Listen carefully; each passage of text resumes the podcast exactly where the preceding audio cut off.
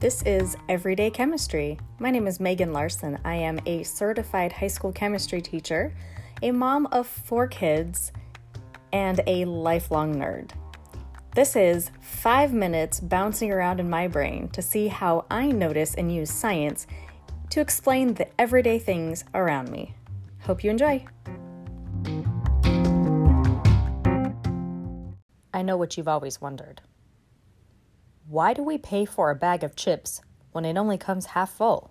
From a chemistry perspective, the bag is always full. Half of it is full of chips, and the other half is full of air. So, what are chips? Well, they're molecules like starches, oils, salt, and they're in the solid form. So, all those molecules are close together into an object that holds its shape. The rest of that is filled with air, Air is actually a mixture of a lot of gases. Most of that is nitrogen, which doesn't hurt you or help you. Some of it is oxygen, that's the part that we breathe. And then there's a few other trace gases floating around in there as well. In the gas phase, those molecules are a lot farther apart, and there's nothing between them. That means that a few particles can take up a lot of space. So, half of your bag of chips, ships, and half of it is air. So the real question is why am I paying for air instead of chips?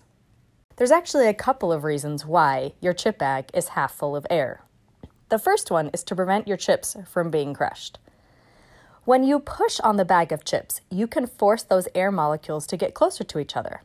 When that's true, we say something is compressible. And because there's space between those particles, we can press them closer together. Hence, you push on the bag, the particles get closer together, it takes up less space. Your bag literally will get smaller as you push on it. There's a limit to that though. If you push on it enough, those air particles will start to resist you pushing on them. They'll start to push back against you. We call that pressure. Pressure is really a measure of collisions, of all those particles bouncing around and hitting each other and hitting the sides of the bag, and that's what you feel that resistance because it's resisting you, it kind of creates a cushion.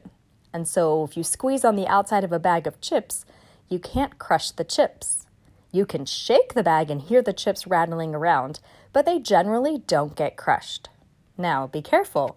If you push too hard on your bag of chips, you might actually compress it to the point where the pressure inside becomes too much for the seal to handle. And then Yep, that's right, your bag will pop open. Now, if you're lucky, it pops from the top and you just found a cool way to open your bag and you eat some chips.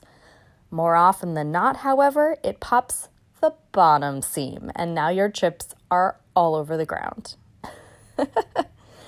Sometimes, if you push hard enough all at once, you could also crush some chips while you do that. Not the best strategy. So, if air is preventing the chips from being crushed, shouldn't there be more air? Shouldn't the bags come nice and puffed up full of air and instead of kind of wrinkly and saggy? Well, air is good, but too much air causes some problems. Remember how when you push on the bag, you can cause it to pop open? If there's too much air in there, the bag can pop open without you touching it at all. There is pressure around the bag as well. Just like that bag has air in it, so does the room you're currently sitting in. Yeah, the furniture is probably solid, but everything from the floor to the ceiling is air, which is a gas. All of those particles will push on all the surfaces around them. You're actually getting smacked in the face by air molecules right now. They're just so tiny you can't feel them all of those particles are pushing on the outside of the bag. All the air has pressure. We call it atmospheric pressure. There's a lot of different units for pressure, which is a whole different podcast. But my favorite is the easiest one to use atmospheres. We also call them ATM. Atmospheres was an invention of some old school physicists and chemists who were working with gases, and they set it to be a really easy number. If you are on Earth, standing at sea level anywhere on the planet, the air pressure is one atmosphere. As you go closer to the center of the Earth, there becomes more layers of air above you. So your atmospheric pressure actually increases. If you go up a mountain, however, there is less air above you. If you've ever heard people talk about how the air is really thin on Mount Everest, that literally means that there are less gas molecules in the air when you're up that high, that far from the center of the earth. We call that altitude. And as your altitude increases, your air pressure decreases. Less particles equals less pressure.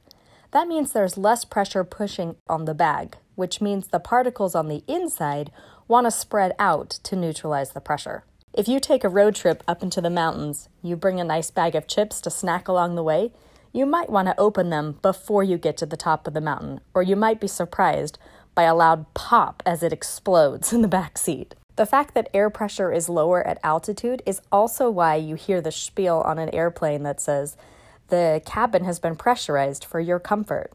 Yeah, when you're flying at a cruising altitude of 30,000 feet, there's a lot less air up there to breathe. So they pressurize the cabin. They push molecules of air, usually a more concentrated amount of oxygen, into the cabin so that you have enough air to breathe and it feels comfortable for you. When you take off and when you land and your ears start to hurt, that's also a sensation of pressure the pressure inside your eardrum is not the same as the pressure outside in that airplane cabin. And it can kind of be painful for you. This is often why kids cry on airplanes because they feel that sensation and it's uncomfortable and they don't know how to fix it.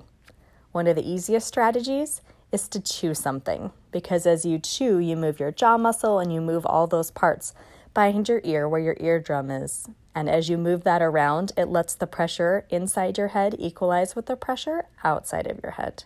Gases are also to blame for the reason why liquids that you brought on the plane might explode when you get back down and open them. When you got up at a really low pressure, all of the gases inside those tubes expands. And then when you go back down to pressure and you open it up, a lot of that liquid can come shooting out at you. The easiest way to fix that? Squeeze out as much of the air as possible before you load it in your suitcase. If you're taking a tube of sunscreen on your vacation to Hawaii, you want to open that cap and squeeze out as much air as you can and then seal the cap up tight again. It's still a good idea to put it in a Ziploc bag just in case it explodes, but that should save you from having a sunscreen tsunami upon arrival.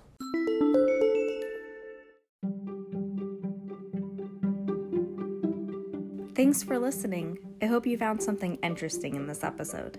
If you've got a suggestion or a science question, or just something you want to share with me, feel free to find me on Twitter at Larsen Chemistry. That's L A R S E N Chemistry.